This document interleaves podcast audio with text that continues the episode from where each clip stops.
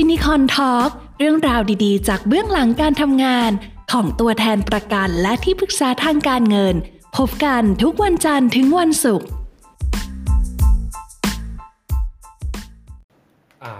เกี่ยวกับประกันสุขภาพนะครับของผู้สูงอายุครับ ว่าไอ้คำถามที่เราเจอกันบ่อยๆครับว่า ถ้าเราจะซื้อประกันให้พ่อแม่เนี่ยครับ มันจะซื้อแบบไหนได้บ้าง เบี้ยเป็นยังไง ต้องตรวจสุขภาพไหมอะไรอย่างเงี้ยครับ เราก็เลยรวบรวมกันมา วันนี้ก็คือจะมี 8คำถามที่จะมาถามพี่อ้อมก็พี่กุ๊กนะครับ ครับผมค่ะอย่ารอช้าเลยค่ะรับโอเค สงสัยถ้างั้นสงสัยข้อไหนก่อนคะได้เลยครับอ่าถ้างั้นเดี๋ยวเรามาเริ่มข้อที่หนึ่งก่อนนะครับ ถามพี่อ้อม เอ้ย ถามพี่กุ๊กก่อนแล้วกันครับ อ่าครับผมว่าถ้าเราจะซื้อประกันให้พ่อแม่ครับ มันมีแบบไหนบ้างอะครับ ค่ะ ถ้าสำหรับประกันให้คุณพ่อคุณแม่ก็จะเป็นลักษณะ ถ้าแบ่งเป็นสามหมวดใหญ่ ๆ ก็จะได้เป็นประกันชีวิต ซึ่งก็อยู่ที่ว่าอาจคุณพ่อคุณแม่ก็อาจจะแบบอยากจะให้ไว้เป็น เป็นเขาเรียกเป็นมรดกบ้าง หรืออาจจะเป็นไว้เป็นค่าใช้จ่ายครั้งสุดท้าย หรือประเภทที่สองก็เป็นประกันสุขภาพนะคะ หรือเป็นประครับประเภทที่สามก็เป็นในเรื่องของที่เราคุ้นเคยกันดี ก็ในเรื่องของประกันอุบัติเหตุค่ะอ๋อครับผมก็คือแบ่งเป็นสามแบบง่ายๆ ให้แบบค่ะอ่าลูกค้าเข้าใจง่ายๆ หรือว่าให้คุณผู้ฟังเข้าใจง่าย ๆ ก็คือ อันแรกเป็นประกันชีวิตครับที่อ่า คุณพ่อคุณแม่ก็คือซื้อทุนประกันอ่าถ้าค่ะเกิดเสียชีวิตก็จะอ่าให้มรดกให้กับลูกหลานใช่ไหมครับค่ะอันที่สองก็คือเป็นค่ารักษาพยาบาล ที่พี่ใช่กุ๊กบอกค่ะก็คือค่ะอ่าถ้าสมมุติว่าแอดมิดหรือเข้าเงื่อนไขในกรมธรรม์ก็จะได้ค่ารักษาครับค่ะอันที่สามก็คือเป็นประกันอุบัติเหตุใช่ไหมครับใช่ใช่ค่ะโอเค มีสามแบบด้วยกันนะครับ อยู่ค่ะที่ว่าอ่าเราจะ ต้องการแบบไหนที่จะซื้อให้คุณพ่อคุณแม่ถูกไหมครับใช่ค่ะอืมจริง ๆคำถามเนี่ยมันเป็นเป็นจุดแรกเลยนะครับ ว่า เอ้ยเราเราอะจะต้องรู้ก่อนว่าเราอะต้องการแบบไหนอ่าไม่อย่างนั้นอะ เราก็จะเลือกสินค้าหรือว่าเลือกแบบประกันไม่ถูกต้อง แล้วก็เราก็จะงงว่า เอ๊ะแบบไหนที่นะ อันนี้มันมีแบบนี้มีแบบนี้มันก็จะงงกันไปหมดใช่ไหมครับ แล้วก็จะมาตีกันยุ่งเลย อืมใช่ไหมใช่คะเลยครับ อ่า ใช่เลยครับอย่างน้อยอ่าอย่างที่วินบอกใช่เลย เราจะต้องรู้ step เราก่อนว่าอะสิ่งที่เราต้องการต้องการอะไร และอืมเราเราควรจะหาข้อมูลและความรู้ใน step ไหนใช่ไหมครัคะ แล้วถึงจะครับแบบอ่าปรึกษากับผู้เชี่ยวชาญ เพื่ออมตอบโจทย์ของเรา ครับอืมโอเค คราวนี้เรารู้แล้วในใจเรามี 3 อย่างคร่าวๆนะครับ แล้วก็สมมุติว่าเราจะเริ่มซื้อเนี่ยครับ ประกันให้คุณพ่อคุณแม่เนี่ย คุณพ่อคุณแม่ก็จะอายุ 60 อัพขึ้นไป บางคนก็จะ70อะไรอย่างเงี้ยครับอ่าแล้วลูกค้าก็จะถามคำถามที่ 2 มาเลยว่าอ่าอันนี้ถามพี่อ้อมแล้วกันนะครับว่าค่ะซื้อประกันให้คุณพ่อคุณแม่เนี่ยทำไมเบี้ยมันแพงมากเลยครับอืมก่อนอื่นต้องทำความเข้าใจก่อนเนอะว่าการซื้อประกันชีวิตหรือประกันไม่ว่าประกันรถยนต์อะถ้าเราเปรียบเทียบง่ายๆมันคือการซื้อความเสี่ยง คือการโอนย้ายความเสี่ยง อย่างที่พวกเราได้ยินกันอยู่เนาะประกันชีวิตเนี่ย โดยย้อนกลับมาที่ประกันชีวิตประกันสุขภาพเนี่ยถามว่าทำไมคนอายุแตกต่างกันถึงเบี้ยประกันไม่เท่ากัน เพราะว่าเบี้ยประกันที่เอามาใช้ในการคิดเรทของเราอะค่ะ มันคำนวณมาจากอัตรามรณะ อัตรามรณะหมายความว่าค่าเฉลี่ยของเพศชายเพศหญิง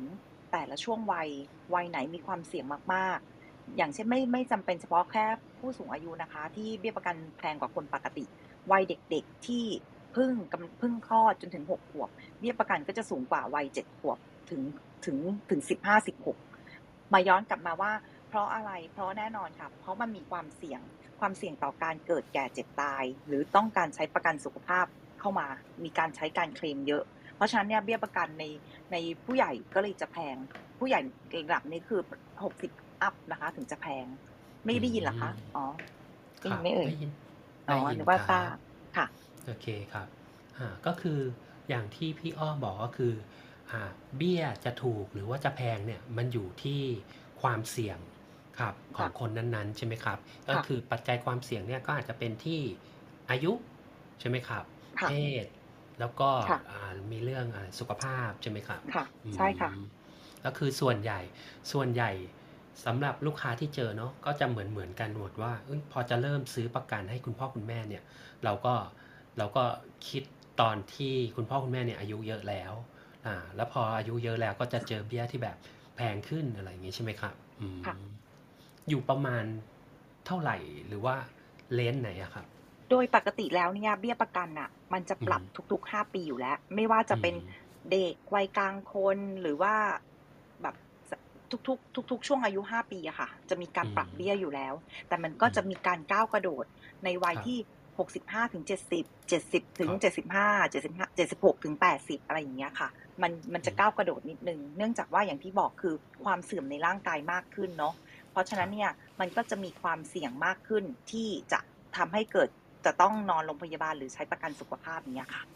อืมครับ แล้วถ้าลูกค้าแบบเกิดเห็นว่าเบี้ยมันแพงเนี่ย แล้วอืมเปลี่ยนใจไม่ซื้ออย่างเงี้ยครับ ถ้าถ้าเป็นพี่อ้อมจะแนะนำยังไงอะครับ ถ้าเห็นเบี้ยมันแพงแล้วเปลี่ยนใจไม่ซื้อ พี่ก็จะคุยให้เขาฟังว่าที่สุดแล้วความต้องการของเขาในการที่จะทำประกันสุขภาพให้คุณพ่อคุณแม่ เพราะอะไร ถ้าอืมคำตอบคือ เพราะว่าไม่ต้องการใช้เงินเก็บตัวเอง ในการเอาไปจ่ายค่ารักษาพยาบาล หรือพูดง่าย ๆ คือว่าในวันที่คุณพ่อคุณแม่อาจจะไม่สบายณเวลานั้นเราอาจจะไม่มีความพร้อมเรื่องการเงิน ที่จะอืมเอาเงินมาจ่ายค่ารักษาพยาบาลได้ เพราะฉะนั้นครัคำบว่าถูกหรือแพงมันไม่มีค่ะ แต่มันก็จะมีเรื่องของว่า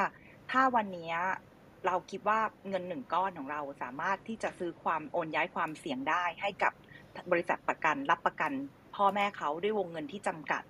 อืมนะคะเขาหรือเป็นวงเงินที่เขาสามารถรองรับได้เนี่ยเขาคิดว่าเขาสามารถทำได้ไหมพอเพียงไหมถ้าที่สุดแล้วเขายังบอกว่ามันไม่สามารถ ประกันสุขภาพมีหลายแบบ มีแบบเป็นครับวงเงินที่ลิมิตได้ว่าต่อหนึ่งโรคมีวงเงินเท่านี้เท่านี้นะต่อหนึ่งการรักษา กับอีกแบบหนึ่งเขาเรียกว่าแบบเหมาจ่าย มันมีเขาเรียกว่ามีหลายเวลอะ ก็อยู่ที่ว่าอืมกำลังของเรากับกับเป้าหมายอะมันมาแมทชิ่งกันตรงไหนมากกว่าอืมอืมครับอืมก็คือยังไงยังไงที่เราได้ยินกันบ่อยๆเนาะถึงเบี้ยประกันสุขภาพจะแพงยังไงก็ตามอะครับ แต่ค่าใช้จ่ายในการรักษาก็แพงกว่าอยู่ดี ใช่ไหมครับใช่ค่ะ อืมครับอืมโอเคครับ อ่า ต่อไปนะครับ ข้อที่หนึ่งสองข้อที่สามสามแล้วนะครับอืมโอเค ข้อที่สามถามพี่กุ๊กแล้วกันครับ สลับกันนะครับ ได้ประเลยกันค่ะสุขประกันสุขภาพผู้สูงอายุอะครับ ไม่ต้องตรวจสุขภาพมีไหมครับ ไม่ต้องตรวจสุขภาพมีไหม มันถามว่ามีไหมมี แต่ก็ต้องทำความเข้าใจก่อนนิดนึงว่า อย่างประกันที่ไม่ต้องตรวจสุขภาพนั่นหมายความว่า เป็นประกันที่ให้ความคุ้มครองไม่เกี่ยวเนื่องกับสุขภาพ อืมครับอืมยังไงนะก็รับคืออย่างที่เราอาจจะเคยได้เห็นเอ่อได้ยินหรือก็หรือเห็นตามทีวีตามโฆษณาต่างๆ ที่ว่าเน้นในเรื่องความคุ้มครองที่มีวงเงินจำกัด ว่าอืมไม่ให้เท่าไหร่ไม่ให้เกินเท่าไหร่ และเน้นเป็นการให้ความคุ้มครองเกี่ยวกับค่าใช้จ่ายครั้งสุดท้ายอ๋อครับ นั่นหมายความว่าถ้าเราคาดหวังว่าเราอยากจะทำประกันแบบนี้ที่ไม่ต้องตรวจสุขภาพไม่ต้องแถลงในเรื่องของสุขภาพ แต่คาดหวังว่าเจ็บป่วยไม่สบาย อยากจะเบิกค่ารักษาพยาบาลอย่างนั้นนะคะไม่มีอืมเพราะว่าตคราบบใดก็ตามที่เราต้องการประโยชน์ในการเบิกค่ารักษาพยาบาลนะคะ มันจำเป็นที่จะต้องแถลงสุขภาพณปัจจุบันเข้าไปเสมอ อืมครับ ก็คืออย่างที่พี่กุ๊กบอกว่าประกันที่จะซื้อให้คุณพ่อคุณแม่ครับ มีสามแบบครับค่ะแบบแรกก็คือที่บอกว่าเป็นทุนประกันชีวิตอ่าค่ะแบบที่ไม่ต้องตรวจสุขภาพเนี่ย คือซื้อได้ก็แค่ทุนประกันชีวิตประมาณนี้ถูกไหมครับใช่ใช่ค่ะอืมครับแล้วเขาผไม่ได้ให้แบบวงเงินที่สูงโอเวอร์นะคะ ก็ครัจะบเป็น เป็นวงเงินแค่พอประมาณ เพื่อไม่ให้อืมเป็นภาระสำหรับสำหรับลูกหลานหรือการอืมจัดงานครั้งสุดท้าย ค่าใช้จ่ายครั้งสุดท้ายอย่างเงี้ยค่ะอ๋อโอเคครับ แต่แต่มันก็ไม่ครับได้เป็นแบบประกันทุก ๆ แบบเนาะที่สามารถใช่ซื้อการทุนชีวิตได้จะต้องเป็นแบบประกันบางแบบเท่านั้นที่เขาใช่ที่เขาออกแบบมาเพื่อผู้สูงอายุที่สุขภาพไม่ดี เพื่อการนี้โดยเฉพาะครับเพื่อเป็นมเงินก้อนสุดท้ายเนาะอืมครับ ก็แสดงว่าอย่างที่พี่กุ๊กพี่อ้อมบอกก็คือว่าอ่าประกันที่จะได้รับผลประโยชน์สูงสุดอ่าไม่ว่าจะเป็นเรื่องการรักษานู่นนี่นั่นยังไงนะครับ ก็คือยังไงก็ต้องดูสุขภาพของพ่อแม่เราอยู่แล้วครับใช่ไหมครับอืมอยู่ที่ว่าเราแข็งแรงแค่ไหน แล้วก็มีค่ะคำถามตรวจสุขภาพว่าเอ้ยคำถามสุขภาพว่าอ่ามีโรคหรือว่าอ่าสุขภาพอยู่ในระดับไหนใช่ไหมครับอืม ค่ะ ถึงจะได้รับความคุ้มครอง ค่ะทั้งนี้ทั้งนั้นก็อยู่ที่อายุด้วยอืมอยู่ที่อายุอยู่ที่ค่ะสุขภาพอ่าใช่แล้วคือจะถึงจะมาเป็นว่าเป็นเบี้ยอะไรอย่างงี้ใช่ไหมครับ แล้วถ้าใช่อ่าค่ะนี่เป็นคำถามต่อเนื่องเลยนะครับ อันนี้ถามพี่อ้อมแล้วกันครับ ก็คือถ้าสมมุติว่าจะต้องตรวจสุขภาพหรือว่าต้องตอบคำถามสุขภาพเนี่ยอ่าแต่พอดีคุณพ่อคุณแม่ครับ มีโรคประจำตัวหลายโรคอย่างเงี้ยครับ ไม่ว่าจะเป็น เบาหวานหัวใจความดันอะไรอย่างเงี้ยครับทำได้ไหมครับ โอเคอืมก็จริง ๆ จริง ๆ จะบอกว่าคำถามเนี้ยยอดฮิตมากเลยเนอะเพราะว่าครับคนจะคิดถึงประกันสุขภาพก็ต่อเมื่อเป็นโรคแล้ว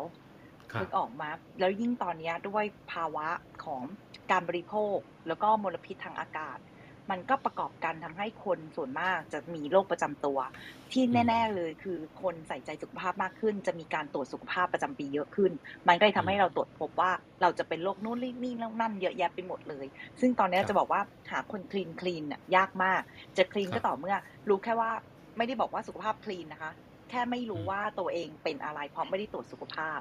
แออืบมย้อนกลับมาที่คำถามคือ เมื่อกี้คำถามเยอะมาก แต่ว่าจะบอกว่าหนึ่งในข้อจำกัดของการรับประกันอะ ก็คือการเป็นเบาหวาน คือถ้าครับเป็นภาวะเบาหวานไม่ว่าเป็นเบาหวานตั้งแต่เกิดหรือว่าโตมาแล้วมีภาวะผิดปกติจนกลายเป็นเบาหวาน รักษาเรื้อรัง อันเนี้ยเป็นข้อกำหนดค่ะว่าจะไม่ไม่สามารถรับทำประกันชีวิต ยกเว้นแบบที่พี่กุ๊กบอกเนอะที่ไม่ต้องตรวจสุขภาพกับประกันสุขภาพได้เลย แต่โรคอื่นๆนั้นมันจะทำได้ไหมทางนี้ทางนั้นขึ้นอยู่กับว่า เป็นมานานแค่ไหน ในการเป็นนั้นน่ะมีการติดตามหาหมออย่างสม่ำเสมอไหมแนวโน้มในการรักษาดีไหมมันค่อนๆดีขึ้นหรือว่ายิ่งรักษายิ่งไปกันใหญ่นะคะ อันนั้นอย่างเช่นอะคนเป็นความดัน ความดันขั้นสุขภาพเขาก็จะมีบอกคนปกติก็มีเลทหนึ่งคนเป็นความดันหรือเป็นอะไรเป็นระดับหนึ่งสองสามมันก็จะมี A B C D E F อะไรเงี้ยแล้วแต่บางบริษัทนะคะว่าบริษัทเขาจะจัดเลทสุขภาพยังไงเขาก็เปิดอืมโอกาสให้คนที่มีปัญหา เรื่องของสุขภาพเนี่ยสามารถทำประกันได้ แต่คุณจะต้องพิจารณาเบี้ยประกันที่คนละเลทกับคนที่ประกันสุขภาพปกตินะนะคะอืมเช่น พอเป็นความดันปุ๊บประกอบกับความดันด้วยไขมันด้วยอ่าพอเป็นความดันด้วยไขมันด้วยเนี่ย มันทำให้เรารู้สึกว่าทำให้เกิดความเสี่ยงมากขึ้นถูกไหมคะแค่ความดันอย่างเดียวเนี่ยมันก็เสี่ยงแล้วมีเสี่ยงเสี่ยงเจ็บป่วยมากกว่าปกติ แต่พอความดันมันเจอไขมัน มันก็ทำให้เสี่ยงมากขึ้น พิจารณาแค่สมมตินายกอไก่ เป็นแค่ความดันอย่างเดียวนายกอไก่อาจจะเสียเบี้ยประกันหนึ่งเลทแต่นายขอไข่มีทั้งความดันและไขมัน แน่นอนเบี้ยประกันของนายขอไข่ต้องแพงกว่านายกอไก่แน่นอนครับอ่าอะไรอืมทำนองเนี้ยค่ะ ถามว่าทำได้ไหมทางนี้ทั้งนั้นต้องไปตรวจแล้วก็ต้องส่งผลการรักษาดูค่ะ ยังมีโอกาสทำได้ค่ะ ถ้าไม่ใช่โรคเบาหวานโอ้เนอะเบาหวานนี่เนอะผมก็เพิ่งรู้นะครับว่า เบาหวานถ้าใน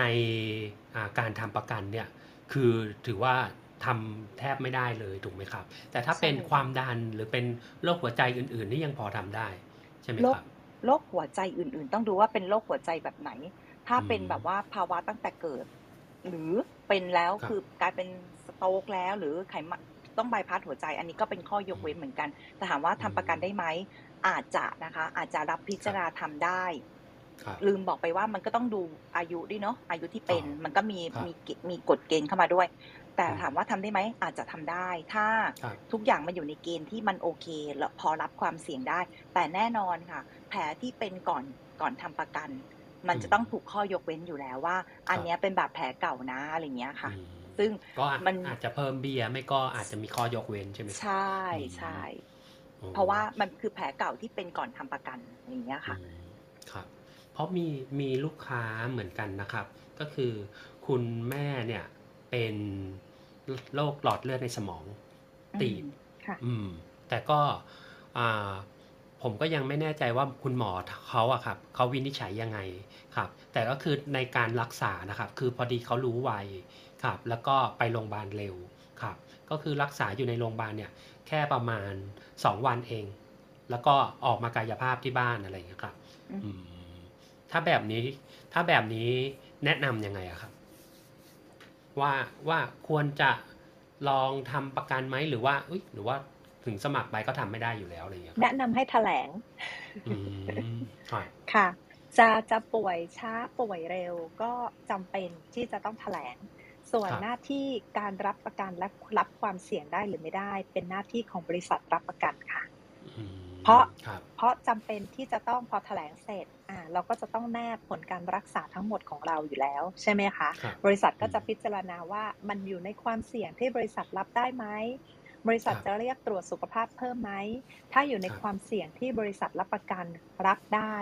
เขาก็จะรับแล้วก็จะยกเว้นในสเต็ปในในในแผลที่เป็นมาก่อนอืมคค่ะรับเพราะการเจ็บป่วยของเราอะเนาะมันไม่ใช่แค่ว่าเราทำเพื่อ โรคนี้อืมโรคเดียว แต่เราทำเพื่อ cover ทุกโรคอืมครับ คือถ้าอย่างเงี้ย คือผมก็ไม่แน่ใจนะครับ เพราะว่าถ้าแบบเนี้ยมันเรียกว่าเป็นโรคร้ายแรงหรือยังครับ เพราะว่าในลูกค้าหรือว่าคนทั่ว ๆ ไปอะครับ พอ บอกว่าเออเป็นสโตรกหรือว่าเป็นหลอดเลือดในสมองตีบอย่างเงี้ยครับมันก็จะคิดว่าเป็นโรคร้ายแรงแล้ว แต่ถ้าในนิยามจริง ๆ ของประกันมันก็ยังยังไม่ถึงใช่ไหมครับ เพราะว่ามันยังมีหลักยังมีเส้นหลักเส้นรองอะไรอย่างเงี้ยครับ อืมถูกไหมคเขาต้องแล้วพิจารณาว่าเป็นใช่ไหมครับเม major อย่าง stroke เนี่ยมันมีทั้งไมเนออืมร์และ major เนอะถ้าเกิดอืมจะจัดว่าเป็นหนึ่งในโรคร้ายแรงเนี่ย มันจะต้องเป็น major stroke อืมอื ครับคืออย่างที่วินเข้าใจถูกต้องค่ะว่ามันจะต้องมีเงื่อนไขว่าบายพาสสามเส้นในสี่เส้นหรืออะไรอย่างเงี้ยหรือแม้กระทั่งอ๋อไฟไหม้น้ำร้อนลวกต้องกี่กี่เปอร์เซ็นต์ของการ burn ของร่างกาย มันจะอยู่ในอืมเงื่อนไขของของของแต่ละโรคแต่ละ detail เลยอะค่ะอืมก็แสดงว่าโอกาสที่จะทำได้อะมีอยู่มีอยู่ แต่ก็คือควรจะแถลงแล้วก็ควรจะบอกความจริงไปครับทั้งหมดใช่ไหมครับใช่ค่ะอืมแล้วก็เป็นหน้าที่ของฝ่ายพิจารณาพิของจารบริณาษัทนั้นๆ ใช่อืมใช่ค่ะเพราะว่าครับ บางคนเป็นโรคเดียวกัน แต่ความเสี่ยงไม่เท่ากัน อย่างที่บอกว่าอายุก็ไม่เท่ากันและเพศอีก แล้วก็ปัจจัยแวดล้อมอีกหลายๆอย่าง เพราะฉะนั้นเนี่ยบอกไม่ได้หรอกว่าเป็นแบบนี้ฟันธงคือไม่รับ อืมหรือเป็นอย่างนี้ฟันธงคือเพิ่มเบี้ยเท่านี้ บอกเราบอกไม่ได้ต้องดูปัจจัยแวดล้อมของแต่ละคนนั้นด้วยอะค่ะ อืมโอเคครับ ชัดเจนนะครับ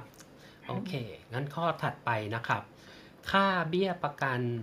ซื้อให้พ่อแม่ควรอยู่ที่เท่าไหร่ครับ ใครตอบดีครับ พี่กุ๊กค่ะยังยืนยาวก็ไปใครใครใครพูดเร็วก่อนคนนั้นได้สิทธิ์โอเคครับพี่กกครับอืมเบี้ยประกันสุขภาพใช่ไหมคะครับควรจะอืมซื้อให้พ่อแม่เท่าไหร่ครับขึ้นอยู่กับปัจจัยหลาย ๆ อย่างเลยมอยู่ที่ว่าอันดับแรกอยู่ที่งบประมาณที่เราตั้งรับได้ครับที่เราตั้งเอาไว้นะคะ ในงบประมาณที่เราพอพอเขาเรียกแหละไรพอกำหนดได้ครับสำหรับส่วนนี้ อันดับที่อืมสองก็ต้องดูว่านอกจากงบประมาณแล้วเนี่ยเราจะดูในเกณฑ์ของสวัสดิการเดิมที่ของคุณพ่อคุณแม่มีด้วยหรือเปล่า เช่น อย่างของคุณพ่อคุณแม่พี่มีสวัสดิการข้าราชการ เพราะว่าพี่เป็นข้าราชการ สามารถใช้สิทธิ์เบิกข้าราชการได้ ทีเนี้ยในสเต็ปถัดไป พอมีสิทธิ์ข้าราชการเสร็จก็ต้องดูว่าเราผู้เอาเออผู้ที่จะซื้อประกันเนี่ยเราต้องการในส่วนไหน ส่วนอืมความสะดวกสบายเพิ่มขึ้นหรือเปล่าสำหรับอืมการเจ็บป่วย แล้วเราอาศัยความสะดวกสบาย เพื่อจะเข้าในโรงพยาบาลเอกชน ได้ทันท่วงทีอ่าเราก็จำเป็นจะต้องดูค่ารักษาพยาบาลในส่วนของค่าห้องอื่นๆ เพิ่มเติมอืมแต่ถ้าเรามองว่าสวัสดิการข้าราชการเราเพียงพอแล้ว แล้วโรงพยาบาลรัฐที่ดูแลเรา เราก็สามารถเอ่อเขาเรียกว่าอะไร สามารถเข้าเข้าถึงได้เร็วอ่าอืมก็จะต้องดูสเต็ปถัดไปว่า เราต้องการค่าใช้จ่ายที่นอกเหนือจากใบเสร็จไหม ที่มาช่วยรับผิดชอบ อย่างเช่นอ่าถ้าเป็นสโตรกเมื่อกี้ใช่ไหมคะอ่าการการการที่เป็นเส้นเลือดในสมองตีบอุดตันแตกเนี้ยอืมมันไม่ใช่มีแค่ค่าใช้จ่ายของในโรงพยาบาลเท่านั้น แต่มันยังมีค่าใช้จ่ายของใบนอกเหนือจากใบเสร็จนอกจากโรงพยาบาลด้วย ไม่ว่าจะเป็น ค่าคนดูแล ค่าค่า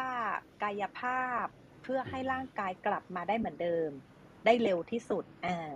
ค่าของใช้ประจำวันต่างๆ เพราะว่าเขาไม่สามารถใช้ชีวิตประจำวันได้เหมือนเดิมแล้ว ไม่ว่าจะเป็นแพมเพิร์ส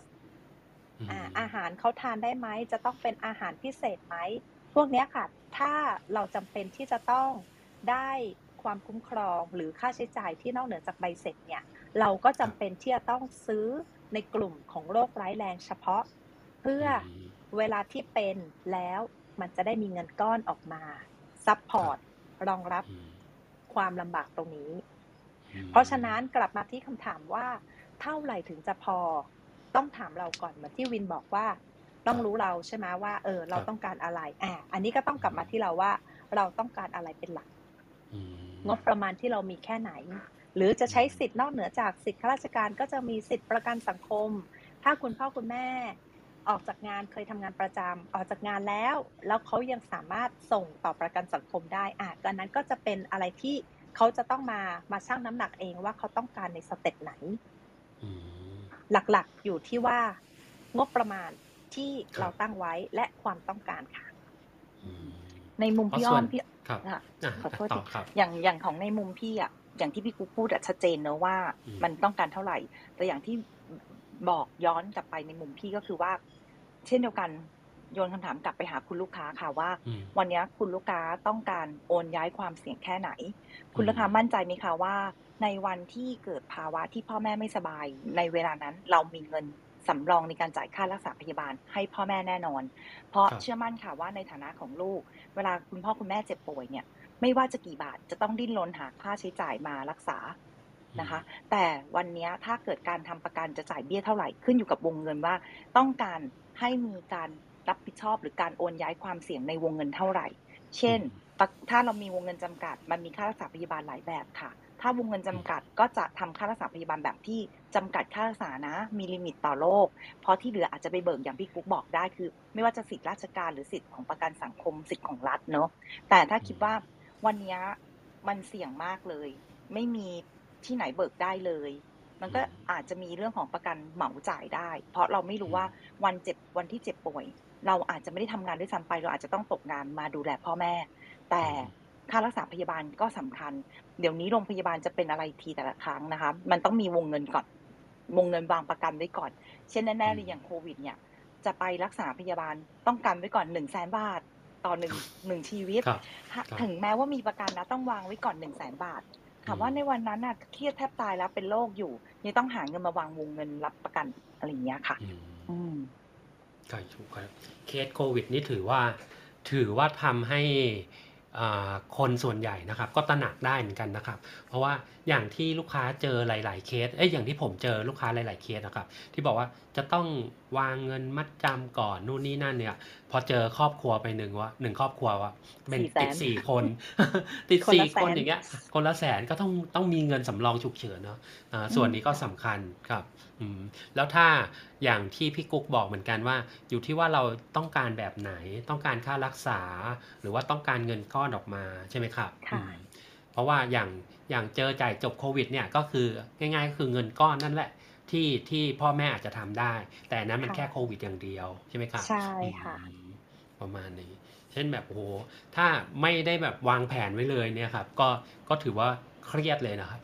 เครียดถือว่าเลยเครียดมากๆอืมเห็นด้วยครับไหมว่าบางคนเนี่ยเขารู้สึกว่าตัวเขาอะไม่มีสวัสดิการตรงเนี้ย เจ็บป่วยเขาก็ทนไม่ไปรักษา เออ แต่ว่าในทางกลับกันถ้าเกิดคนที่เขามีประกันสุขภาพอยู่แล้วเนี่ย พอเจ็บป่วยนิดหน่อยก็ไม่ได้ต้องไปตรวจ กลัวเป็นอะไรอืมเยอะไปกว่าเดิมอะไรอย่างเงี้ยค่ะ มันก็เป็นโอกาสทางการรักษาที่แตกต่างกันอืมถูกเลยครัเจอก่อนเจอก่อนรักษารักษาง่ายกว่า แล้วก็มีโอกาสหายเร็วกว่าด้วย เหมือนอย่างมะเร็งอะเนาะถ้ามะเร็งใช่ครับเกิดเกิดความผิดปกตินิดหน่อยเนี่ยไปตรวจอาจจะพบเจอแค่ระยะเริ่มต้น แต่ถ้าเกิดแบบอ่าเราไม่ได้สนใจสุขภาพตัวเองแล้วก็ไม่ได้ตั้งงบประมาณนี้เอาไว้อยู่แล้วเนี่ย เราอาจจะละเลยร่างกายของเรา มาตรวจพบอีกครั้งในช่วงของระยะลุกลามอืมที่ไม่สามารถกอบกู้มาแล้ว ไม่ว่าจะใช้วิธีการรักษาแบบไหน มันก็ไม่สามารถฟื้นได้เร็วแล้วอืมถูกเลยครับ อย่างอย่างเรื่องที่พี่กุ๊กบอกนะครับ ผมมีเคสหนึ่งซึ่งตรงมากเลยครับ คือเคสเนี้ยอ่าเขาเป็นมะเร็งกระเพาะครับอืมอืมซึ่งลูกค้าไม่มีประกันอ่าแต่ถามว่าทำไมเขาไม่ซื้อประกัน เพราะว่า เขาเป็นเขาเรียกอะไรคือเขาเป็นเป็นนักธุรกิจอะครับ ก็มีเงินอยู่แล้วครับแล้วก็จะคือว่าเออถ้าเกิดเจ็บป่วย เขาก็จะใช้เงินตัวเองนี่แหละ รักษาค่ะครับอืมแล้วพอพอเขาคือก่อนหน้าเนี้ยเขาก็เหมือนกับปวดท้อง อืม แต่ก็ไปหาหมอบ้างไม่ไปหาหมอบ้างเพราะคิดว่าเป็นโรคกระเพาะครับค่ะ อืม แล้วก็ไม่ได้ไม่ได้แบบตรวจละเอียดเนาะสำหรับสมมุติว่าลูกค้าอีกกลุ่มหนึ่งเหมือนกันที่มีประกันอย่างเงี้ยถ้าเกิดเป็นอะไรนิดอะไรหน่อยเนี่ยก็เขารู้อยู่แล้วว่าประกันมันคุ้มครองเขาก็จะให้ตรวจละเอียดเลยอ่าอันต้าซาวเอ็มอาร์ไอนู่นนี่นั่น มันก็จะมีสิทธิ์ที่จะเจอเจอโรคได้เร็วกว่าอะไรเงี้ยครับใช่อ่าแล้วก็ใช่ผลผลปรากฏว่ากว่าที่จะมารู้ว่าเป็นมะเร็งกระเพาะอะครับก็สามปีอะครับ ที่บอกว่าตั้งแต่เริ่มเริ่มแรกที่เริ่มมีอาที่การ ที่ที่รู้อะครับ ใช่ก็คิดว่าเป็นโรคกระเพาะนี่แหละเป็นเป็นไหนหายมาเรื่อยๆอะไรอย่างเงี้ยครับ อืมแล้วพอแต่ในสุดทางท้ายกลับเออแต่ครับทางกลับกันอ่าถ้าคนคนนี้เขามีประกันเนาะเขาครัคบงไปรับตรวจตั้งแต่ตอนแรกใช่แล้วก็จะรู้ก็อืมใช่ ก็อาจจะรู้รู้เร็วขึ้น อ่า เพราะว่า เพราะว่าอย่างมีเงินกับไม่มีเงินเนี่ย บางทีมันเราก็ต้องมากลับมากลับมาคิดด้วยนะครับว่า เงินที่เรามีเนี่ยมันพร้อมใช้หรือเปล่า อืมใช่อืมประมาณเนี้ยบางคนมีแต่แบบคือแบบ ก็ไม่ไม่ไม่รักษาก็ได้อะไรเงี้ยมันเหมือนแบบชะล่าใจไปนิดนึงอะไรเงี้ยอืมอืมค่ะ อย่างบางสุดท้ายคนนะคะกว่าจะรู้ก็นานเออครับอย่างบางคนเนี่ยเขาอยากจะรับความเสี่ยงไว้เองก็ได้ เพียงแต่ว่าครับเขาจะต้องจัดงบประมาณก้อนเนี้ยไว้ที่มากพอสมควรเลยล่ะ มาก ๆเลยเนาะอืมอย่เพราะว่าแต่มีละเคแต่สเราไม่รู้ค่ะว่าแต่ละแต่ละชีวิตในชีวิตของเราจะเป็นโรคอะไรเนาะใช่เขาอาจจะประเมินจากอาจจะอาจจะไม่ได้เป็นแค่หนึ่งโรคด้วยซ้ำไปอืมใช่ค่ะใช่ นี่กำลังขำๆเมื่อสักครู่ลูกค้าไลน์มาถ่ายภาพให้ดูเสี้ยนตำนิ้วค่ะแค่เสี้ยนตำนิ้วครับและระดับอาจารย์หมอศัลยกรรมมาผ่าตัดให้พันนิ้วสวยงามมาก เพราะมีอืมประกันนะฮะมีประกันคอุบบัติเหตุใช่ไหมคะวันทุนหนึ่งล้านแล้วก็มีประกันเหมาจ่ายอีกอะไรเงี้ยอืมเออแบบพันนิ้วมาให้ดูส่งรูปมาในไลน์อย่างแค่น้อยเสี้ยนค่ะตำนิ้วเอ่ออย่างน้อยเวลามีประกันอุบัติเหตุแล้วเกิดอุบัติเหตุเนี้ยมันทำให้เราแบบ ระมัดระวังกับร่างกายเรามากขึ้นเนอะว่าเออไม่ได้อย่าซื้อยามาทานะ เพราะบางครั้งอย่างเจอกับตัวเองนะ มีประกันอุบัติเหตุนะ แต่ว่าเชื่อไหมคะว่าเดินเข้าไปเนี่ยตะกร้าผ้าตั้งอยู่ใกล้ ๆ แต่ด้วยความไวนิ้วไปเตะเท้าแหย่มันเข้าขวางไปทางไม่ค่ะแหย่เข้าไปเลยแล้วปาดฟึบฟึบโอ้โหเสร็จคิดว่าไม่เป็นอะไรไม่อยากขี้เกียจไปหาหมออะไรอย่างเงี้ยค่ะ อะไม่เป็นอะไรก็ทำแผลเอง สุดท้ายแผลแผลอักเสบ และจะต้องฉีดยาบาดทะยักเลยครับอืมอืมใช่ครับ ยังไงมีคือมีมันก็คือประกันเนี่ยมันก็คือเครื่องมือทางการเงินอย่างหนึ่งเนาะที่จะมาค่ะช่วยในการบริหารความเสี่ยงด้วย แล้วก็จริง ๆ มันก็เอาไว้บริหารความมั่งคั่งด้วยนะครับ เพราะอย่างที่พี่กุ๊กบอกเมื่อกี้ถึงไม่มีประกันก็ต้องเตรียมเงินก้อนหนึ่งถูกไหมครับม ก้อนโตๆเลยใช่อ่าถ้าสมมุติว่าเราเราเกิดคิดว่าอะเราจะทำประกันเหมาจ่ายอย่างเงี้ยห้าล้านค่ะใช่ไหมครับค่ะอ่าเราก็ต้องกันเงินห้าล้านออกมาอืมใช่อ่าแล้วคือเงินห้าล้านเนี่ยมันก็เสียโอกาสอีกในการในการที่เติบจะโตใช่ในการที่จะไปทำผลตอบแทนใช่ไหมครับชูเลยว่าใช่ค่ะเราเอาแค่ผลตอบแทนของห้าล้านเนี่ยมาเสียค่าประกันไม่ดีกว่าหรอใช่ไหมครับอืม จริง ๆ แล้วมันแตกต่าง มันนั่นเลยนะ สมมติว่าถ้าคนที่เขาจะทำประกันเหมาจ่ายห้าล้าน ถ้าเขาคิดคแค่รับว่าไม่เป็นไรเขามีเงินสด เงินสดอืมเย็นๆของเขากันไว้อยู่แล้วห้าล้านครับแต่ความหมายของประกันเหมาจ่ายห้าล้านเนี่ยไม่ใช่ห้าล้านต่อหนึ่งชีวิตเนาะอืมห้าล้านต่อปี เพราะฉะนั้นใช่เนี่ยถ้าอย่างเงี้ยคุณคิดว่าคุณจะต้องสมมติอายุอายุเท่าพี่สามสิบช่างกล้า ใช่เหรอคะ ใช่เหรอคะสมมุติว่าสมมติคนอายุสามสิบเนาะเขาจะรู้ครับไหมล่ะว่าวันเนี้ยไทม์ไลน์ชีวิตเขาอะ จะอยู่ถึงอายุเท่าไหร่ แล้วในไทม์ไลน์ชีวิตเขาเขาจะเจ็บป่วยกี่ครั้ง ถ้าเขาคิดถ้าสมมุติว่าต่อปีที่โอนย้ายความเสี่ยงไปที่บริษัทประกันห้าล้านเนี่ยเท่ากับว่าเอาแค่สามสิบถึงเจ็ดสิบก็คือสี่สิบปีครัสี่สิบปีต้องเตรียมเงินสี่สิบปีคูณห้าล้านอืมถ้าเกิดเจ็บป่วยถูกไหมมคะครับอืมเป็นเท่าไหร่คะเท่าไหร่คะ นักนักคณิตศาสตร์คิดไม่ทันเลยครับสี่สิบปีนั่นแหละครับ คือมันต้องเตรียมแบบเยอะมากเนาะแล้วก็ บางคนก็คือเหมือนก็เสียเสียน้อยเสียยากแหละครับ มันก็ตรงตามที่ค่ะแบบคำพูดใช่ไหมครับ อืมค่ะแล้วพอยิ่งเรากันออกมา มันก็ต้องอยู่ในพวกธนาคารก็ยิ่งเสียโอกาสในการสร้างผลตอบแทนอีกอะไรอย่างเงี้ยครับค่ะอืมแล้วก็สำคัญที่สุดเลยก็คือเสียโอกาสในการรักษาอย่างที่พี่อ้อบกับพี่กุ๊กบอกครับค่ะอืมบางทีคือก็มีเงินแหละห้าล้าน แต่พอเจ็บเล็ก ๆ น้อยๆ ก็คิดว่าไม่เป็นไร ไม่ไปหาก็ได้อยู่บ้านอ่าค่ะแต่คือเราก็ไม่รู้หรอกว่า ไอ้ครั้งไอ้ครั้งนั้นนะที่บอกว่าไม่เป็นไรอะมันจะเป็นหรือไม่เป็นจริง ๆ ใช่ไหมครับ อืมโอเค ต่อไปนะครับ ข้อที่หกครับ ประกันสุขภาพ พ่อแม่ลดหย่อนภาษีได้ไหมครับ ให้พี่อืมอ้อมแล้วกันครับ ได้ค่ะ ต้องทำความเข้าใจก่อนว่า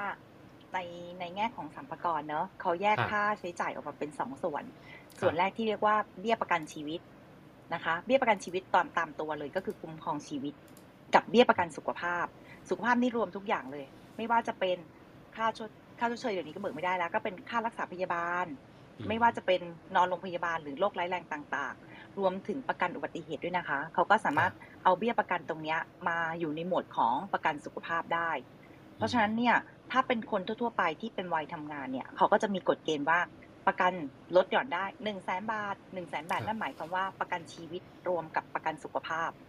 มอันเนี้ยพวกเราเคยเคยเมาส์มอยเรื่องนี้กันแล้วเนาะประกันชีวิตบวกกับประกันสุขภาพ แต่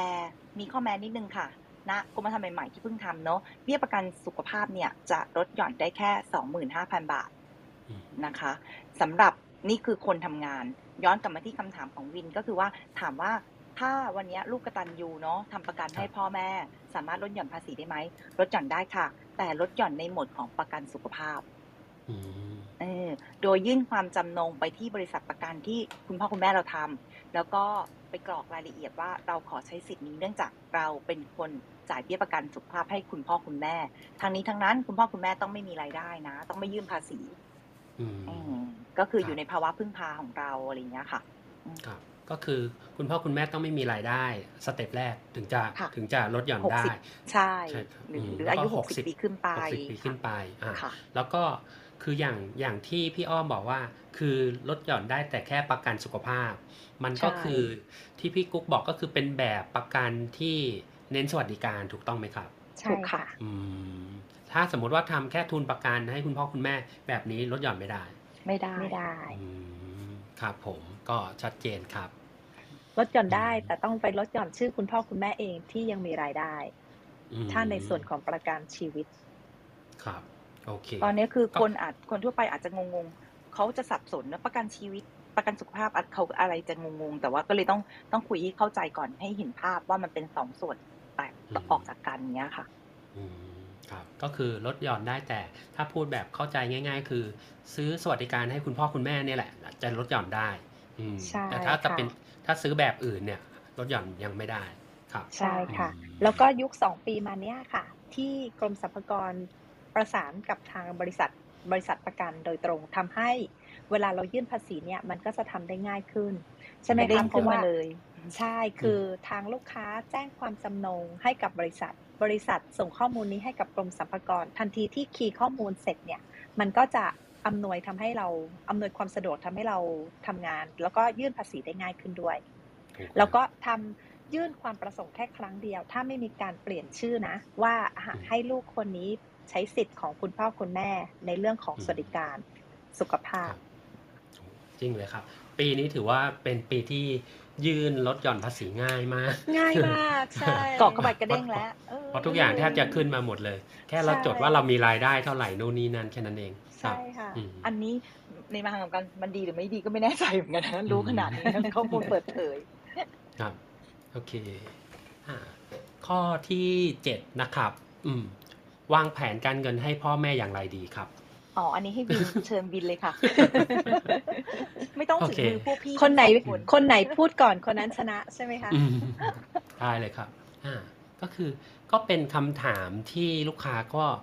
ถามมาเยอะนะครับ อนอกจากว่าเจะซื้อประกันให้คุณพ่อคุณแม่เนี่ย แล้วเราควรจะวางแผนการเงินยังไงครับผมแบ่งแบ่งลูกค้าเป็น 3 กลุ่มดีกว่าครับ ก็คือกลุ่ม 60 ถึง 70ครับ แล้วก็ 70 ถึง 80นะฮะแล้วก็ 80 ถึง 90 ครับในในทางวางแผนการเงินนะครับเขาก็จะแบ่ง 3 ช่วงแบบนี้แหละอ่าก็จะเป็นช่วงเขาจะเรียกว่า โกโกนะครับ แล้วก็สโลโกแล้วก็อืมโนโกครับ ก็คือโอเคช่วงแรกเนี่ยคือถ้าบอกก็คือเป็นวัยรุ่นของคนเกษียณนะครับ อืม ช่วงเนี้ยเขาก็จะสามารถไปไหนก็ได้ จะทำอะไรก็ได้อะไรเงี้ยครับ ก็จะเป็นช่วงที่แบบอ่าเริ่มได้เกษียณและก็จะชอบไปเที่ยวนู่นนี่นั่นเลยครับ อืม แล้วก็ ชอบไปเที่ยวทำนู่นทำนี่ได้เหมือนเหมือนจริง ๆ ก็คือเหมือนวัยทำงานทั่ว ๆ ไปเลยครับอ่ายังไม่ได้แบบว่ามองว่าเป็นผู้สูงอายุขนาดนั้น ถ้าสำหรับสมัยนี้นะครับอ่าแล้วก็ช่วงที่ 2 ก็คือจะเป็นช่วง 70-80อ่าก็จะบอกลูกค้าเสมอว่า 70-80เนี่ยจะเป็นช่วงเหมือนกับหัวเลี้ยวหัวต่อครับ เหมือนวัยรุ่นเลยอะอ่าใช่ครับ ถ้าเปรียบเทียบก็คือแบบ วัยรุ่นสิบสิบสามประมาณอาจจะอาจจะประมาณถ้า13นี่อาจจะเป็นโกโก้ครับ ก็คือเป็นช่วงแรกเลย60 70อะไรอย่างเงี้ยอืมแต่ช่วงที่2เนี่ยเหมือนประมาณเป็นจะเพศดีกว่าครับ อืมประมาณ25อะไรอย่างเงี้ยครับอืมก็จะเป็นช่วงที่แบบ ถ้า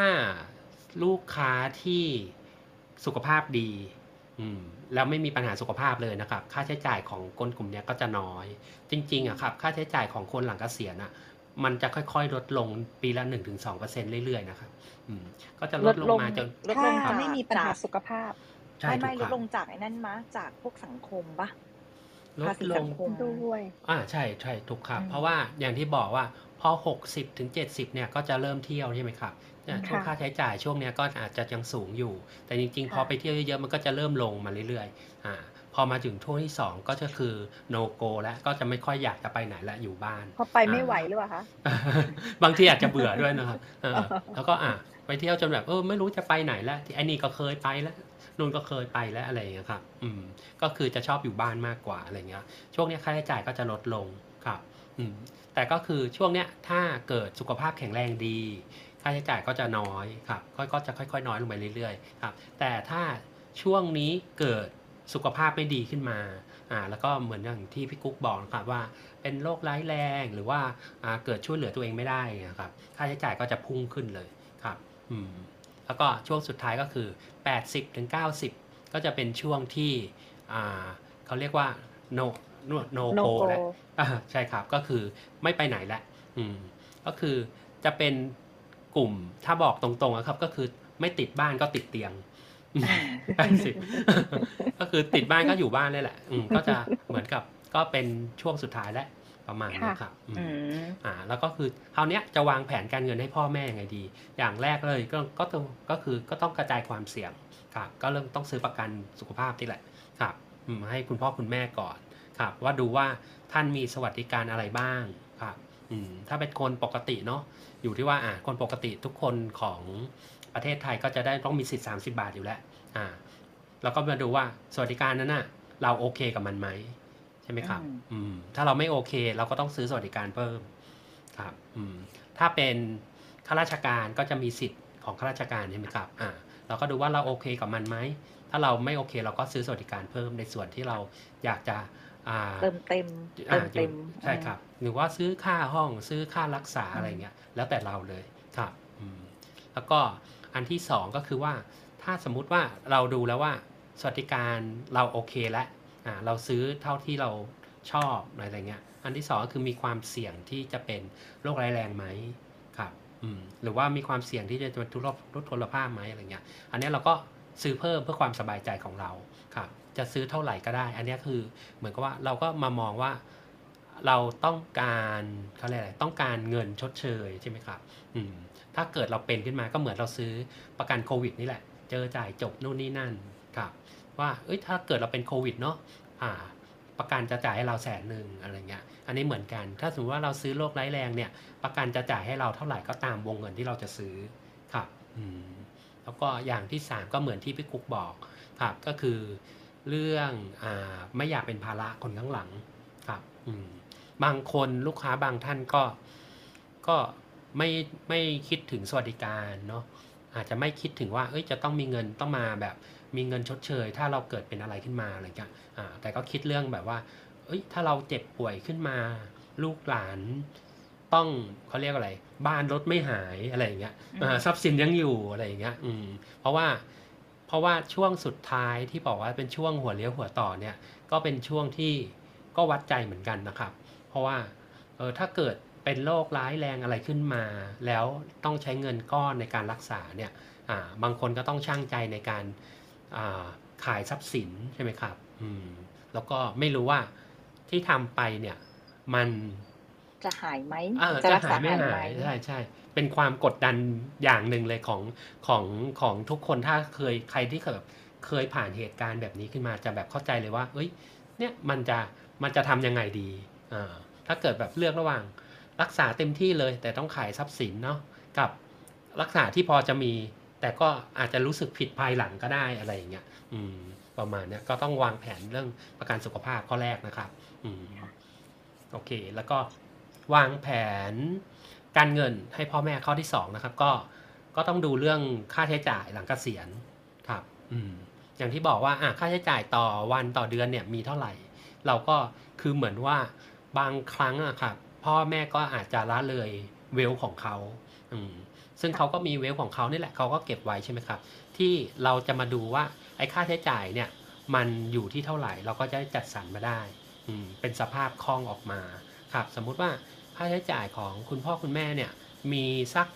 อ่าตีสมมุติว่าตีคร่าวๆนะครับอ่าคนละสองหมื่นต่อเดือนอืมก็เดือนหนึ่งก็สี่หมื่นพ่อแม่รวมกันสี่หมื่นใช่ไหมครับเราก็วางแผนเลยว่าอะถ้าสมมุติเราอยากเป็นคนสมมุติว่าเราเป็นคอนคอนเซอร์เวทีฟนิดนึง ก็เตรียมเงินสี่หมื่นสิบปีเก็บไว้อ่าค่ะในอาจจะเป็นพวกอ่า สินทรัพย์เสี่ยงน้อยเป็นพวกตราสารหนี้ในธนาคารบ้างอะไรเงี้ยครับอ่าแล้วคราวนี้เราก็จะได้รู้แล้วว่าเงินส่วนที่เหลือเนี่ยเราควรจะไปจัดการยังไงกับมันครับอืมคราวนี้ไม่ไม่งั้นมันก็จะเป็นเงินที่เสื่อมค่าลงเรื่อยๆครับพอหลังๆเนี่ยคนเราก็เริ่มรู้แล้วนะว่าเงินเฟ้อเนี่ยมันสำคัญครับปัจจุบันเนี่ยเพิ่งประกาศเองว่าเงินเฟ้อของประเทศเนาะห้าเปอร์เซ็นต์กว่าๆ เห็นแล้วตกใจแต่เงินเลยอืมใช่ใช่ แต่เงินในในธนาคารเนี่ย ฝากเนี่ย ถ้าเป็นฝากออมทรัพย์ทั่วๆไปก็ได้แค่เจ็ดเปอร์เซ็นไม่ถึงหนึ่งเปอร์เซ็นฝากประจำก็ได้เปอร์เซ็นต์กว่าๆแสดงว่ายิ่งฝากยิ่งขาดทุนอะไรเงี้ย อืมเราก็จัดสรรมา แล้วก็ข้อสุดท้ายก็เนี่ย เงินส่วนที่เหลือเนี่ยเราก็เอาไปลงทุนให้เขาครับ แต่คือลงทุนนี่ไม่ใช่แบบว่า ลงทุนให้มันแบบอ่าต้องแบบเทคความเสี่ยงเยอะๆ ไม่ใช่ถึงขนาดนั้นอ่าค่ะก็คือแค่เพิ่มผลตอบแทนให้กับเวลของคุณพ่อคุณแม่อะไรเงี้ย เพราะว่าเราได้จัดสรรเรื่องประกันเรียบร้อยแล้วอ่าเขาก็หมดห่วงไม่นู่นนี่นั่นอะไรครับ จากจากที่วินพูดมาเนี่ยพอฟังแล้วก็ทำให้เห็นภาพว่าจริง ๆ แล้วลูกอาจจะยังไม่มีกำลังในการอืมที่จะทำประกันสุขภาพให้คุณพ่อคุณแม่ แต่ลูกอืมเนี่ยแหละ ถ้ามีไอเดียหรือพอครับได้ทราบมาว่าตอนนี้คือคนก็นิยมวางแผนทางการเงินมากขึ้น ลูกสามารถที่จะใช้เงินของคุณพ่อคุณแม่นั่นแหละ วางแผนให้เขาเป็น step step ไม่ว่าจะเป็นอืมเรื่องของค่ารักษาพยาบาล โดยที่เขาไม่ต้องใช้เงินก้อน หรือครับแม้ว่าเรื่องของเงินเกษียณอายุใช่ไหมคะที่วินบอกครับเมื่อสักครู่และอีกเงินใช่ก้อนที่เหลือเนี่ยแทนที่จะเป็นเงินที่มันไม่ค่อยไม่งอกเงยเราก็ไปอืมบริหารเพิ่มขึ้นให้มันเติบมีความเติบโตที่เพิ่มขึ้น แต่ใช้เงินของคุณพ่อคุณแม่ในการวางแผน ถูกเลยครับอืมค่ะสแต่ำสำหรับครับอืมสำหรับแต่ลูกทั้งค้านี้ทั้งบางนั้นท่านนะครับอืมครับค่ะอ่าครับอะพี่กุ๊กกุ๊กก่อนครับพอดีพอดีพอพี่อ้อมพูดเสร็จฟังวินเสครัร็บจมันเลยทำให้นึกภาพตามอืมว่า สิ่งที่เกิดขึ้นและเหตุการณ์ที่เกิดขึ้นมาตรงเนี้ย มันไม่ใช่แค่ว่าพอคุณพ่อคุณแม่เข้าสู่วัยโกโก้แล้วเราถึงจะมาครับเพิ่งวางแผนครับมันจะต้องเริ่มวางแผนตั้งแต่แรกอืมๆตั้งแต่ลูกๆอยู่ถูครับในเจนไหน แต่ทีเนี้ยครับก็ยังสงสัยกลับเข้ามาอีกว่า เอ๊ะมันเกี่ยวข้องไหมว่า ในสมัยก่อนด้วยภาวะการทำงานของคุณพ่อคุณแม่รุ่นพวกเรา เรานี่ Gen อืม X ใช่ไหม พี่ Gen X ละครับกันอ่าไม่เล่ากับวิน ขอขอเป็นเจนวายครับ พี่ Gen X อย่างเงี้ย อะคุณพ่อคุณแม่ก็แบบเออเขาเรียกอะไรนะ เร่งทำงานหารายได้เพื่อมาส่งครับเสียลูกครับไอ้ครั้นไม่มีใครมาบอก หรือไม่มีใครมาทำให้เขาเอะใจที่จะต้องมาวางแผน เราครับเนี่ยแหละ รุ่นลูกเนี่ยแหละ ที่เรามีความรู้มากขึ้นใช่ไหมคะ โดยเฉพาะเด็กรุ่น Gen Y อย่างวินเนี้ยเป็นเด็กรุ่นที่มีความรู้แล้วก็เขาเรียกอะไร รู้จักที่จะทำยังไงให้มันเติบโตงอกเงย โดยที่ได้ประโยชน์สูงสุดสำหรับคนรุ่นพ่อรุ่นแม่ด้วย ถูกเลยครับ อืมบางครั้งเนี่ยอย่างอย่างที่ผมจะบอกเมื่อกี้คืออย่างลูกค้าบางท่านนะครับ หรือว่าบางครอบครัวเนี่ย พอจัดสรรเงินออกมาแล้วอ่าสิบปีใช้ได้เต็มที่ใช่ไหมครับสำหรับแต่ละแต่ละแต่ละงวดแต่ละปีที่ผมบอกว่า 60 70เนี่ยเตรียมเลย 10 ปีเพราะเงินไอ้ค่ะส่วนที่เหลือเนี่ยก็ไปสร้างผลตอบแทนครับ เราก็จะบางบางครอบครัวนะครับ แค่ผลตอบแทนเนี่ยมาจ่ายเบี้ยประกัน เราได้สุขภาพ หรือว่าได้สวัสดิการที่ดีขึ้นได้แหละประมาณเนี้ยครับอืมอืมโดยที่แบบอ้าวแทนที่จะไปอยู่เงินฝากทั่ว ๆ ไปอะไรเงี้ยครับอ่าแล้วพออีกสิบปีเราก็ทำเหมือนเดิม แล้วก็การเงินออกมาสิบเปอร์เซ็นออกมาเอ้ยไม่ใช่สิบเปอร์เซ็นสิบปี10ให้ใช้เจ็ดสิบแปดสิบอย่างเงี้ยครับอ่าคราวเนี้ยค่ะเราก็รู้แล้วว่า มันจะต้องเท่าไหร่ยังไง แล้วก็เงินก็เติบโตด้วยอะไรเงี้ยครับอืมค่ะอืมประมาณเนี้ยคแล้วรับยิ่งถ้าจัดสรรดีๆเนาะเดี๋ยวเนี้ยประกันสุขภาพเขาสามารถดูแลสุขภาพรุ่นคุณพ่อคุณแม่ไปถึงรุ่นโนโกได้ด้วยเนาะอ่าถูกเลยครับ ใช่ไหมอืเพราะโนโกถูคือกครับ80ถึง90อ่าใช่แต่ก่อนครับมันจะแบบถึง60ขยายมาเป็น70 70ถึง80ตอนนี้สูงสุด85แล้วอ่าถูกเลยครับ อืม พอถึง 85 เนี่ยก็จะสบายใจได้แล้ว อีกสิ่งเกิดหนึ่งสำคัญครับยังไงครับ ค่ะ อีกสิ่งหนึ่งสำคัญคือไม่ใช่แค่ว่าสุขภาพมันจะดูแลไปถึงอายุเท่าไหร่ แต่สิ่งอืมสำคัญที่สุดก็คือ ณ เวลาที่เรามาดูแลในเรื่องของสุขภาพตรงเนี้ย สุขภาพคุณพ่อคุณแม่ ยังซื้อได้ยังไหมแข็งแรงพอที่จะซื้อได้ไหมถูกต้อ่าอง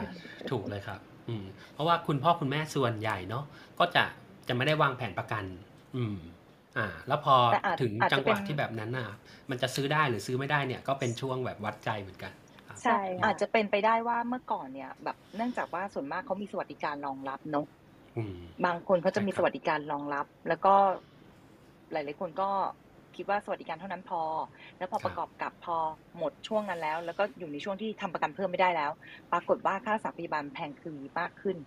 จากภาวะเงินเฟ้อด้วย แล้วก็โรคก็เป็นอะไรเยอะแยะโรคใหม่ๆ อุบัติขึ้นใหม่เยอะมากอะไรอย่างเงี้ยค่ะ อืมใช่เลยครับ โอเคอะมาถึงข้อที่แปดครับ ข้อสุดท้ายแล้วครับ อ่าพี่ให้ถามพี่อ้อมพี่เลยกุ๊กเลยครับ ยังไงไม่รู้คำถามยังไงก็เลยยังไงก็เป็นอ่าสองข้อรับรับมืออย่างไรเมื่อพ่อแม่ป่วยครับอืม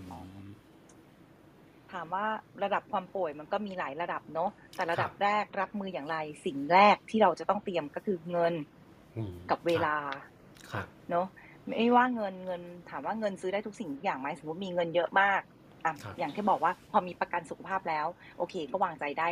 สบายใจในเรื่องของค่าค่ารักษาพยาบาลในโรงพยาบาลเนาะแต่พอกลับมาอยู่ที่บ้านมันก็ต้องมีเงินเงินอีกตัวหนึ่งที่เป็นมาที่เมื่อกี้พี่กุ๊กก็พูดมาให้ฟังว่ามันมีค่าใช้จ่ายนอกโรงพยาบาล ไม่ว่าจะเป็นเรื่องของค่าคนเฝ้า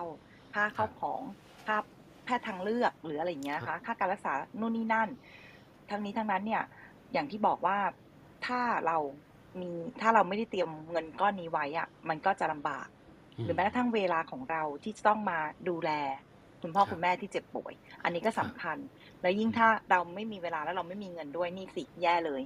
แล้วใครจะดูแล นะคะอืมแล้วก็ถามว่าเมื่อพ่อแม่เจ็บป่วยทำไง คนเป็นลูกต้องรักษาอยู่แล้วแหละ แล้วเชื่อมั่นว่าก็ต้องรักษาที่ดีที่สุดหนทางที่ดีที่สุดให้กลับมา recovery ได้เร็วที่สุดเหมือนกันนะคะ ก็อย่างที่บอกพอพูดถึงตรงนี้แล้วก็ทำให้มองย้อนกลับไปเจ็ดข้อที่แล้ว ว่าอืมประกันสุขภาพสำคัญ การวางอืมแผนการเงินแต่ละระยะก็สำคัญด้วย แล้วก็การคทำรับให้เงินเติบโต เพิ่มขึ้นมันก็สำคัญเช่นเดียวกันค่ะอือืมมในมุมมองพี่กุ๊กอะคะ ค่ะ ก็นอกเหนือจากที่พี่อ้อมแชร์ไอเดียมาทั้งหมดเนี่ย สิ่งที่เสริมอีกส่วนหนึงก็คือ อย่างในฐานะลูกเนี้ยคือถามว่าเราจ้างคนดูแลได้ไหมจ้างได้ แต่จะหาใครที่ไว้ใจและดูแลเขาได้ดีเท่าลูก อย่างน้อยณณณโอกาสเนี้ยณเวลาเนี้ยถ้าเราในฐานะลูกเรายังสามารถแปะมือกันได้ในพี่น้องเรา ว่าเออ วันนี้เธอนะ วันนี้ฉันนะ อ่า ถ้าใครไม่สะดวกอะ support เงินมานะอะก็ก็ก็ช่วยเหลือกัน มันทำให้กำลังใจของคนที่เจ็บป่วยเนี่ยที่มองว่าเขาถึงแม้ว่าเขาจะสื่อสารกับเราได้ไม่มากพอ แต่เขาสามารถสัมผัสได้ว่าเขาปลื้มใจอยู่ข้างในอืมซึ่งตรงเนี้ยมันเหมือนจะเป็นน้ำทิพย์ชโลมจิตใจให้เขาได้ฟื้นอืมให้เขาได้ฟื้นร่างกายตัวเองได้ดีขึ้นอืมเพราะฉะนั้นเนี่ย ไม่ว่าจะเป็นอะไรก็ตามเนี่ย ในเรื่องของการวางแผนในเรื่องของสุขภาพอะพี่เลยมองว่าสำคัญมากๆวางแผนสุขภาพพ่อแม่ในวัยที่เขายังทำได้ไหม ถ้าเขายังทำได้สุขภาพเขายังแข็งแรง นั่นเป็นสิ่งอะไรที่เพอร์เฟกและวิเศษมากที่สุด แต่ถ้าทำไม่ได้ไม่มีทางเลือก เราก็จำเป็นที่จะต้องจัดตะจัดเตรียมงบประมาณสักก้อนใหญ่ ๆ เพื่อเตรียมดูแลเขาอืมค่ะเพ ราะอย่างที่บอกเราไม่รู้เลยว่าเขาจะเจ็บป่วยไปกี่ปีครับแต่ใช่แน่ๆเราก็ต้องดูแลเขามันน่าเศร้ามากคือแค่พ่อแม่เราเจ็บป่วยแล้ว ก็เศร้าแล้ว เศร้ายิ่งกว่าคือ ภาวะคนเป็นลูกเนี่ย ไม่สามารถที่จะดูแลเขาให้ดีที่สุดเหมือนที่เขาเลี้ยงเรามาได้ อืมครับอืมก็พูดถึงก็เป็นจริง ๆ ถ้าช่วงอายุประมาณสัก35ถึง 50 แล้วกันครับ ก็เป็นช่วงที่แบบที่จะต้องอะดูแลพ่อแม่ที่อะอายุเยอะแล้วใช่ไหมครับ แล้วก็ค่ะต้องดูแลตัวเอง ถ้าคนค่ะที่มีลูกอีก ก็ต้องดูแลลูกใช่ไหมครับ อืม ก็ถือว่าการจัดสรรเงินเนี่ยก็ถือว่าก็เครียดพอสมควรครับใช่ไหมครับค่ะก็คือค่ะก็ต้องเตรียมทั้งเงิน เตรียมทั้งเวลา แต่ถ้าคือใครที่แบบไม่ได้วางแผนก็จะยิ่งยิ่งจะรับมือไม่ทันถูกไหมครับ ใช่ค่ะใช่ค่ะ อืม อย่างคืที่บอกรความจะต้ไม่งมีวางโรแผนคก่อนเป็นราบอันครับประเสริฐแต่ใครจะไปรู้อืมเนาะว่าจะเป็นโรคครับอะไรเมื่อไหร่เวลาไหนอืมแล้วก็ต้องดูแลสุขภาพอืมใช่ใช่ไหมครับค่ะ แต่แปลกนะหลายบางคนอะ ดูแลสุขภาพดีแล้วเขาก็จะรู้สึกว่าฉันไม่ป่วยหรอกฉันไม่เป็นอะไรหรอก เพราะว่าครับฉันออกกำลังกายฉันนอนเพียงพอฉันไม่ดื่มสุราฉันไม่สูบบุหรี่ แต่อืมก็ไม่ได้การันตีว่าจะไม่เป็นอะไร ซึ่งอืมก็เคยเจอเหมือนกันว่าคนประเภทนี้ ก็พอถึงเข้าอ้าวเป็นโรคร้ายแรงอืม ครับโอเคครับโหวันนี้ก็ได้ข้อมูลเยอะแยะมากเลยนะครับ ก็คือสรุปก็คือหนึ่งก็คือถ้าเราจะวางแผนประกันสุขภาพนะครับ ให้พ่อแม่นะครับ เราต้องรู้ก่อนว่าเราต้องการอะไรใช่ไหมครับอ่าต้องการสวัสดิการที่ดีขึ้นอ่าหรือต้องการเงินชดเชยครับหรือว่าต้องการให้อ่าคนข้างหลังไม่อ่าไม่เดือดร้อนเนี่ยครับค่ะก็คืออะ ดูว่าอะเรามาดูก่อนว่าเอ้ยเราต้องการอะไร ต้องการ 1 2 3 หรือจริงๆอาจต้องการหลายอย่างก็ได้ครับ แล้วเราก็มาวางแผนว่าเบี้ยที่ออกมาเนี่ยมันเท่าไหร่ เราไหวไหมเราไหวที่เท่าไหร่แล้วก็มาวางแผนใช่ไหมครับค่ะอืมค่ะแล้วก็ถ้าเกิดพ่อแม่เราสุขภาพไม่ดีแล้วอ่าเราก็ควรจะแถลงตามนั้นไปครับอยู่ที่ว่าบริษัทประกันเขาจะรับไม่รับ หรือจะรับแบบมีข้อยกเว้น ครับหรือว่ารับแต่มีเพิ่มเบี้ย เราก็มาชั่งดูว่าเราจะโอนย้ายความเสี่ยงให้บริษัทประกันไหมครับอืมใช่ไหมครับใช่แล้วก็ค่ะค่าเบี้ยสุขภาพเนี่ยเราก็สามารถลดหย่อนภาษีได้อีกครับอืมแล้วก็ถ้าสมมติเราเกิดอ่ามีเพราะว่ายุคคนยุค Gen X Gen Y นะครับพ่อแม่ก็จะมีเงินของเขาและก้อนหนึ่งอ่าเราอาจจะช่วยจัดสรรเงินให้เขาก็ได้ครับ เพราะว่า ยังไงก็ตามเนี่ยเงินที่เขาไม่ได้บริหารนะครับ ก็จะเป็นการเสียโอกาสอยู่แล้วครับอยู่ที่ว่าเอ้ยถ้าเกิดซื้อประกันสุขภาพได้ก็มาซื้อ หรือถ้าซื้อไม่ได้อยากจะจัดสรรเอง ไม่ต้องการเงินทดแทนจากประกัน ไม่ต้องการสวัสดิการเพิ่มก็อาจจะเป็นอ่าเป็นเงินก้อนให้คนให้ลูกหลานไม่เดือดร้อน บ้านอืมรถไม่หายไปอะไรเงี้ยใช่ไหมครับโอ เคใช่แล้วก็สุดท้ายก็คืออย่างที่ฝากไว้ก็คือ ก็ถ้าก็ถ้าเกิดเหตุการณ์ที่พ่อแม่ป่วยขึ้นมาจริง ๆ ก็อ่ารับมือเรื่องเงินเรื่องเวลา และสุดท้ายก็คือต้องดูแลสุขภาพให้กับพ่อแม่ให้ดีที่สุดใช่ไหมครับค่ะใช่ค่ะโอเคดูนอกจากดูแลอ่าสุขภาพพ่อแม่เนอะต้องดูแลสุขภาพตัวเองด้วยนะคะ เพราะเราจะได้ใช่มีค่ะสุขภาพที่ดีในการดูแลพ่อแม่ได้ ใช่โอเคครับครับก็สุดท้ายแล้วก็ก็อยากให้พี่อ้อมพี่กุ๊กนะครับ ฝาก แล้วก็จบรายการประมาณเนี้ยครับอืมค่ะได้ค่ะอะพี่อ้อมค่ะ ก็อย่างที่บอกติดตามพวกเราเนอะเพราะว่าเราก็จะเอาเนื้อหาที่เป็นประเด็นประเด็นฮอตฮอตหรือเป็นประเด็นที่ต้องสงสัยหรือว่า มันรู้สึกเอ๊ะเรื่องนี้น่าจะเป็นประโยชน์กับท่านผู้ชมเนอะก็สามารถติดตามรีลันเราได้ในขับเฮาใช่ไหมคะครับแล้วก็ค่ะอีก 3 ช่องทางก็คือใน Facebook Live ของไม่ว่าจะเป็นฉันคือตัวแทนประกันชีวิต หรือใน Facebook ของฟินิคอนนะคะครับค่ะ สามารถติดตามชมพวกเราได้และอย่างที่บอกว่าเออสิ่งที่เรามองไม่เห็นเล็กๆอะค่ะ ก็คือมันเป็นความมันเป็นสิ่งที่ยิ่งใหญ่มาก เช่น บางครั้งอะเราละเลยกับสิ่งที่แค่บอกว่าวันเวลาผ่านไปเราละเลยไปว่าเราจะต้องดูแลคุณพ่อคุณแม่ยังไงบ้าง เราจะต้องเตรียมความพร้อมยังไงบ้าง แต่วันที่ยิ่งใหญ่คือวันที่เกิดปัญหาขึ้นมาค่ะ เราก็แก้ไขไม่ทันแล้ว แล้วเราก็ไม่รู้จะทำยังไง นะคะอืมก็ฝากตรงนี้เอาไว้ค่ะว่าวันนี้แต่ละท่านถ้ามีโอกาสนะคะที่ในการรีวิวลองรีวิวตัวเองดูว่า ยังมีโอกาสที่จะติวางแผนหรือเตรียมความพร้อมให้คุณพ่อคุณแม่ได้ ก็อยากให้ติเตรียมรับมือไว้ เพราะนั่นคือเป็นการวางแผนให้ตัวเราเองนั่นแหละ เพราะในที่สุดแล้วถ้าคุณพ่อคุณแม่ไม่มีการวางแผน คนที่ต้องรับภาระก็คือตัวเรา แล้วใช่ตัวเราจะพอจะรับภาระนั้นไหวหรือเปล่าน่าคิดนะคะ ครับ ค่ะ เพราะตัวเราเองเป็นแซนด์วิชเจเนเรชันใช่ไหมคะ ประกบทั้งทางฝั่งคุณพ่อคุณแม่ฝั่งดูแลลูกและดูแลตัวเองด้วยเนาะถูกเลยทางครับนี้ทางนั้นค่ะ ก็ต้องขอบคุณทั้งพี่อ้อมนะคะ แล้วก็วินมากๆเลย ที่วันนี้เรามาได้แลกเปลี่ยนประสบการณ์กัน ในวันที่ใกล้จะวันขึ้นปีใหม่ไทยก็คือวันสงกรานต์เนาะก็ถือโอกาสตรงเนี้ยค่ะก็ให้ทุกท่านได้สุขภาพแข็งแรงนะคะ ถือเป็นโอกาสที่เราจะได้ไป ไปเยี่ยมเยียนคุณพ่อคุณแม่ หรือญาติผู้ใหญ่ของเรานะคะ แต่อย่าลืมนะคะว่า ถึงแม้ว่าเราจะไปเยี่ยมเยียนท่าน เราจะต้องป้องกันตัวเองให้ดี เพราะเราไม่รู้ว่าเรารับเชื้อมาตอนไหน และเราจะเอาเชื้อนี้ไปติดพวกท่านหรือเปล่า เพราะท่านก็อายุก็เยอะแล้วเนาะในช่วงในช่วงวันผู้สูงอายุ วันครอบครัว วันสงกรานต์และในทุกๆ เทศกาลก็ ฟินิคอนทีมของเรานะคะ ก็จะกลับมาพบกับพวกท่านเหมือนเดิมค่ะสำหรับวันนี้เราสามคนลาทุกท่านไปก่อน สวัสดีค่ะ สวัสดีค่ะ